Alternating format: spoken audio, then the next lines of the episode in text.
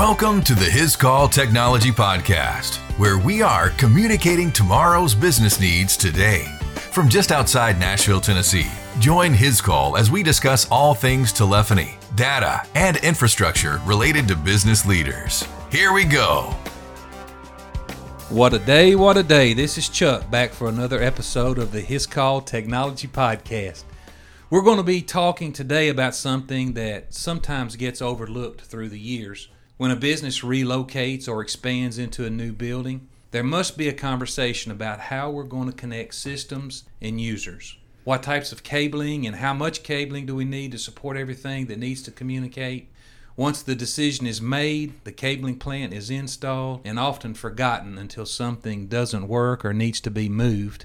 On today's episode, we're going to be highlighting the infrastructure cabling of the technology systems that we often talk about and we're going to look specifically at uh, BICSI.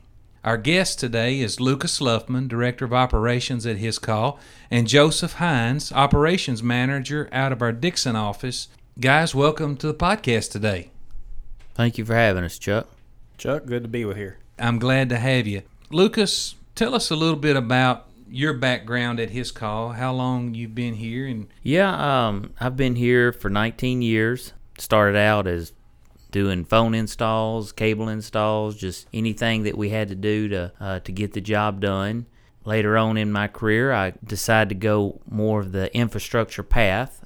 I become a level two installer and then work my way up to a technician. And 19 years later, I'm the director of operations and overseeing everything here at His Call that has to do with operations, warehouse, dispatch, anything after the sale. That's what Joe and I are responsible for you and Joseph have been working together for quite a while. Joseph, how long you been at His Call? I've been at His Call for 15 years now. I've been in the industry since 1999. Started with a different company in Middle Tennessee, moved on from there, and came on to His Call 15 years ago, and been here ever since. From the time you started, Joseph, y'all worked pretty closely day to day, didn't you?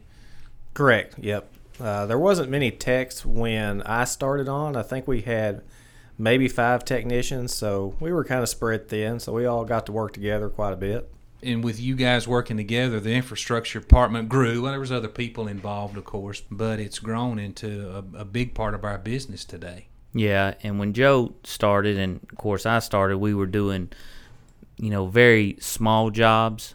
We would just mainly do copper, a little bit of fiber, and now it's grown from everything from access control to CCTV, audio visual, nurse call, outside plant. We've really grown a lot. When we talk about infrastructure here at His Call, we aren't talking about more than cabling, but we're talking about, you said, access control, nurse call, CCTV, audio visual, audio visual, overhead paging, overhead paging. Yeah, there's a um, we're in the middle of a big project today at a large hospital here in Middle Tennessee. Where tell a little bit about that project and what what the customer was wanting us to do, what the business we won there.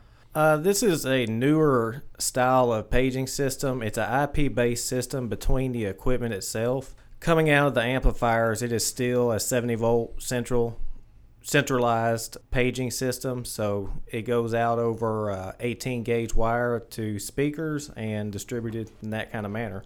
There's over 1,500 speakers on this install. It's a good good size, multiple uh, buildings throughout this campus. And this, they already had this hospital already had an existing paging system. Correct. Are we are we expanding the existing one? Or are we replacing it? What uh, rip and replace. We're we pulled everything, all the the new cables Joe was mentioning, put all the new amps in. It'll be you know going over their network now. I opened up talking about cabling going in and and not being thought about some of the cabling that goes to the speakers and probably been there for long long time. Yep, definitely. How many guys do we have in the infrastructure group? Currently, we have, I believe, six and half of them have certifications for installing infrastructure. Two of them will be going through certifications here directly. That's exciting. We're going to get to that. I want to talk some more about that. Before we do, Lucas, you mentioned something I want to come back to. as far as infrastructure, you mentioned outside plant. Describe when you say outside plant what you're talking about there. Uh, any type of fiber optics, copper, anything connecting buildings through outside plant, whether it's aerial, uh, underground, whatever the means you going outside. Point to point over there, using Yeah. radios. Yeah, I wanted to let's let's talk about that. Tell tell about that solution there and how it comes into play. It's uh, it's really solved some problems for some customers over the years. Point to point wireless. It is two radios that talk to each other uh, across the air. Just say you have a building in a downtown area where you can't run aerial, you don't have enough room to run underground. So you connect a radio onto each building.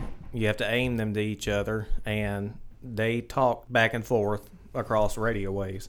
And there's multiple point to points, if you will. You have LightPointe and other brands. Some are over radio, and then some are actually like a laser.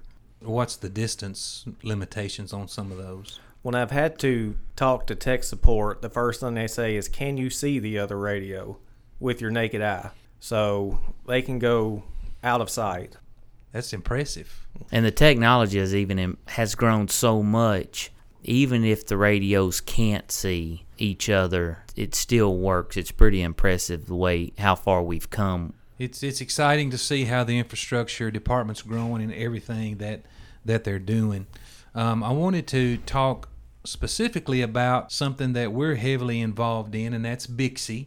Tell me a little bit about um, well, what is BICSI first. Let's talk about that. BICSI is an accreditation company that writes literature, creates exams, holds conferences, and different types of training uh, for the ICT world. They produce those for people to go out and get technical knowledge in the field. They set a standard for our industry.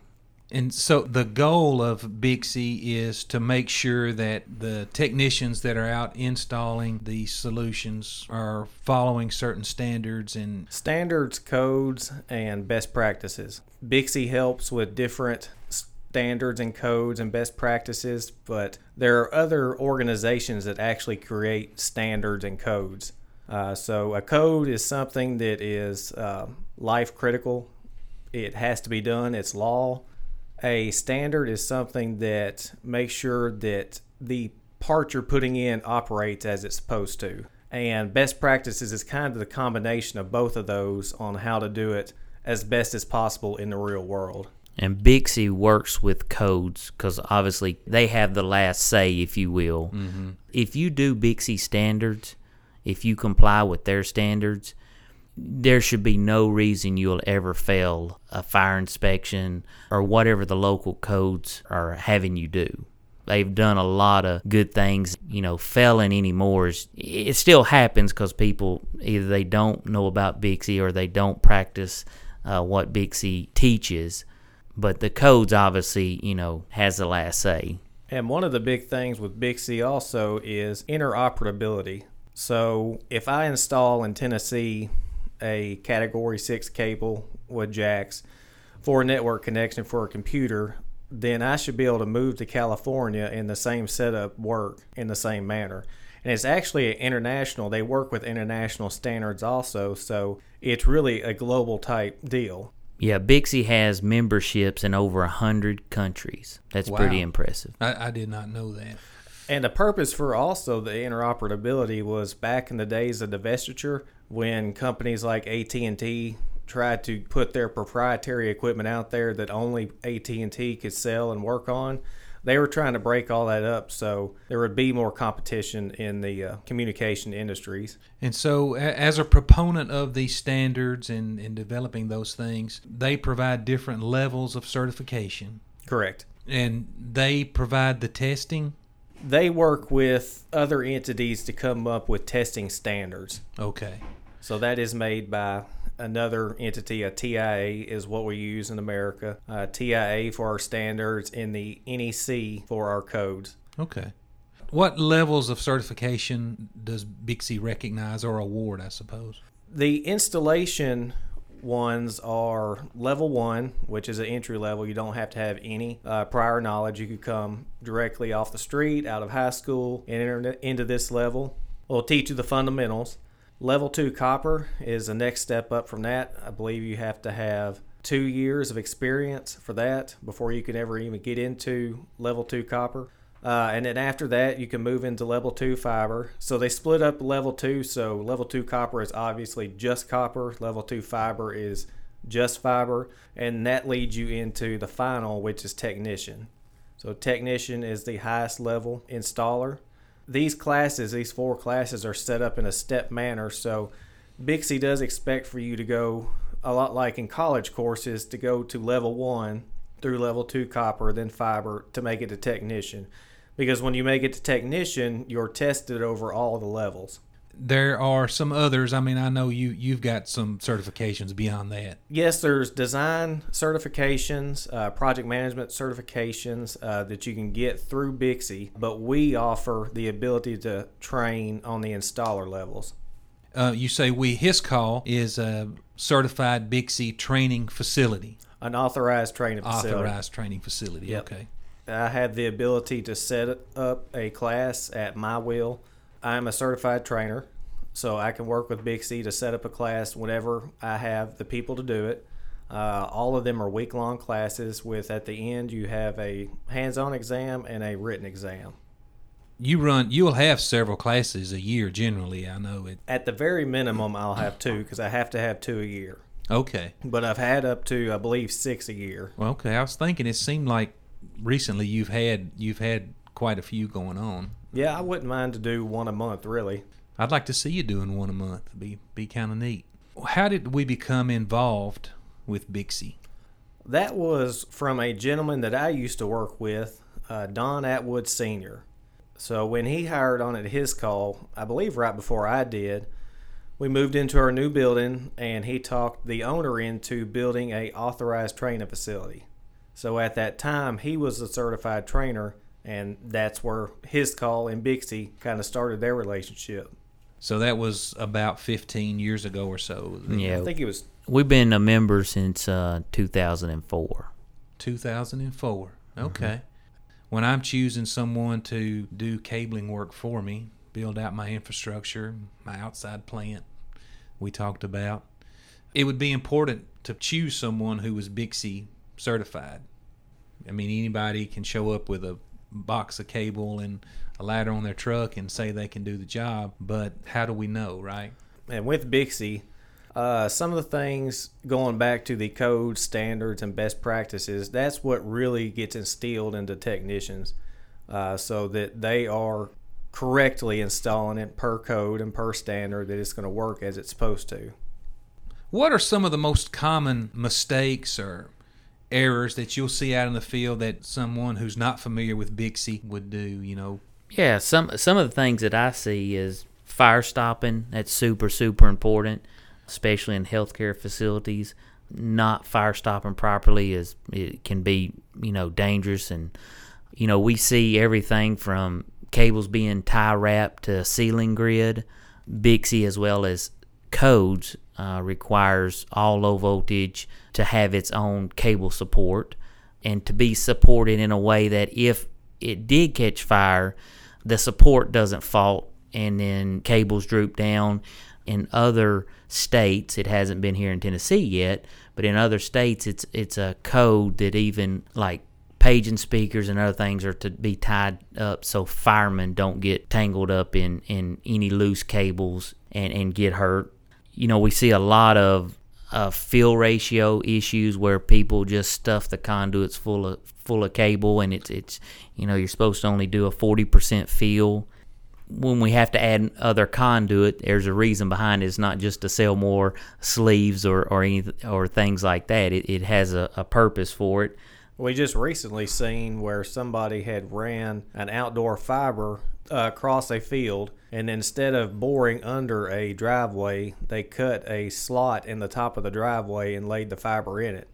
So we were out there trying to get this fiber fixed, and finally used an OTDR to run a trace over it and found it broke right where it was crossing there, where either a rock or the tire had rolled off the side of the driveway and broke the fiber. Another issue we see, and, and it hurts us when we bid jobs as we bid, you know, things to do 90 degrees and, and stay in corridors and things. So uh, after the business is up and running, you're not interrupting people in offices, etc. And you know, it just straight shot it, or or the saying as a crow flies. A lot of other trades will run it as a crow flies, and yeah, you save a little bit, but then you know you look in the ceiling, it looks like a big spider web. What are you talking about with the corridors and 90 angles and that kind of thing? Well, when we design a job, you know, we want to make sure that wherever our pathway is is accessible in the future and we we have to disturb people eh, I guess as least as we have to when we're adding cables or running new cables in other parts of the building.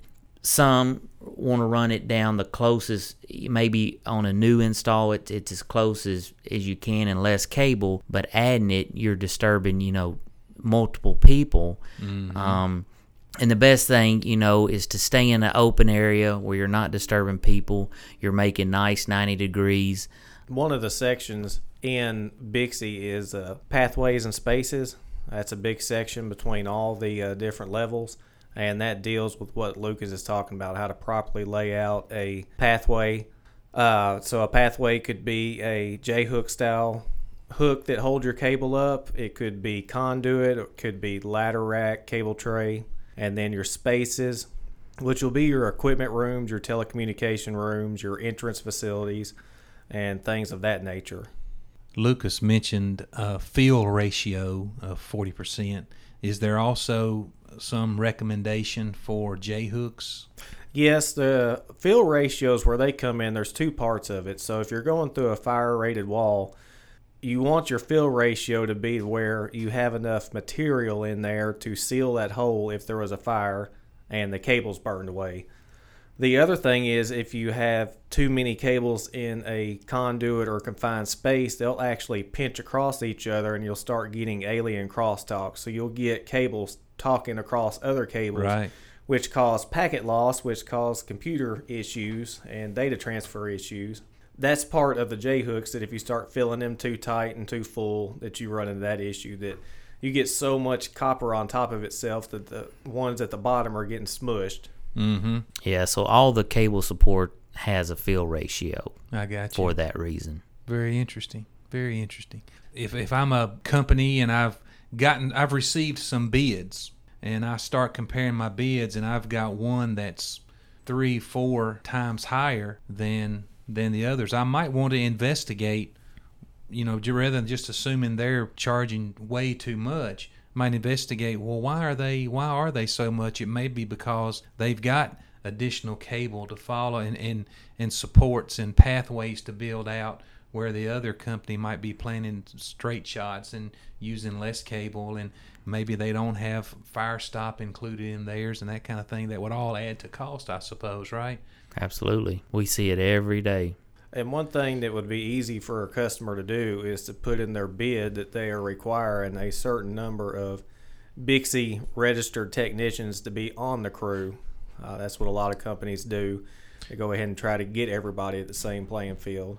Sure, yeah, that makes sense. I, I know we've sent a lot of people through BICSI uh, training. I've not been through one yet, Joseph, though, but just put that in. I would say calendar. a good eighty percent of who we have either is or is directly will be taking a level of BICSI. Mm-hmm.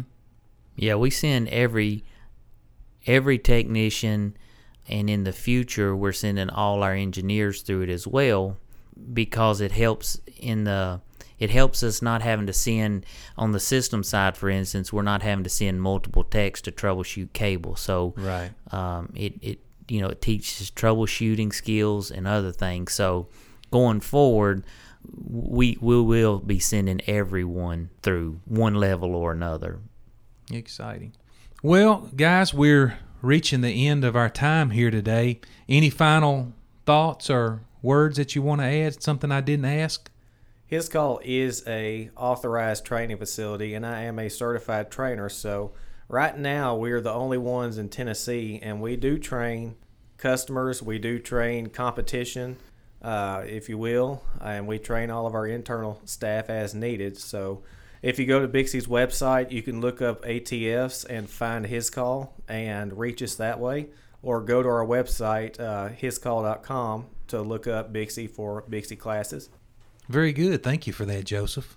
And the good thing about BICSI is they just don't, you know, teach you the the standards or the proper way to do things, but it's also, you know, they have a, a standard of ethics, and that's you know how a technician should conduct business and, and handle himself on jobs. So BICSI really focuses on it's it's a whole I mean the whole technician from ground up, from troubleshooting to installs to how you carry yourself.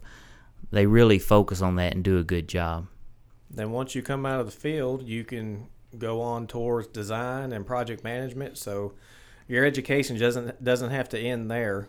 There's a lot of opportunities and I believe it to be equivalent to certain college degrees once you go through it, and I believe it's a very good thing. And once you become, Joe, correct me if I'm I'm wrong. Level one does not, uh, you cannot be. Um, it doesn't renew. renew. You do have to. That's a good point. So level one does not renew, but once you get to level two, and hopefully to your technician, they do renew. Uh, there is a fee to renew, and there are credits you have to get through that time period to show you're continuing your education. So you have to submit that to be able to renew your uh, certification. And the good thing with BICSI also is they they represent not only your copper installations and your fiber installations, but audio visual, CCTV, access control. They're really incorporating everything in our low voltage industry. It's really helping a lot to keep everybody on the same playing field.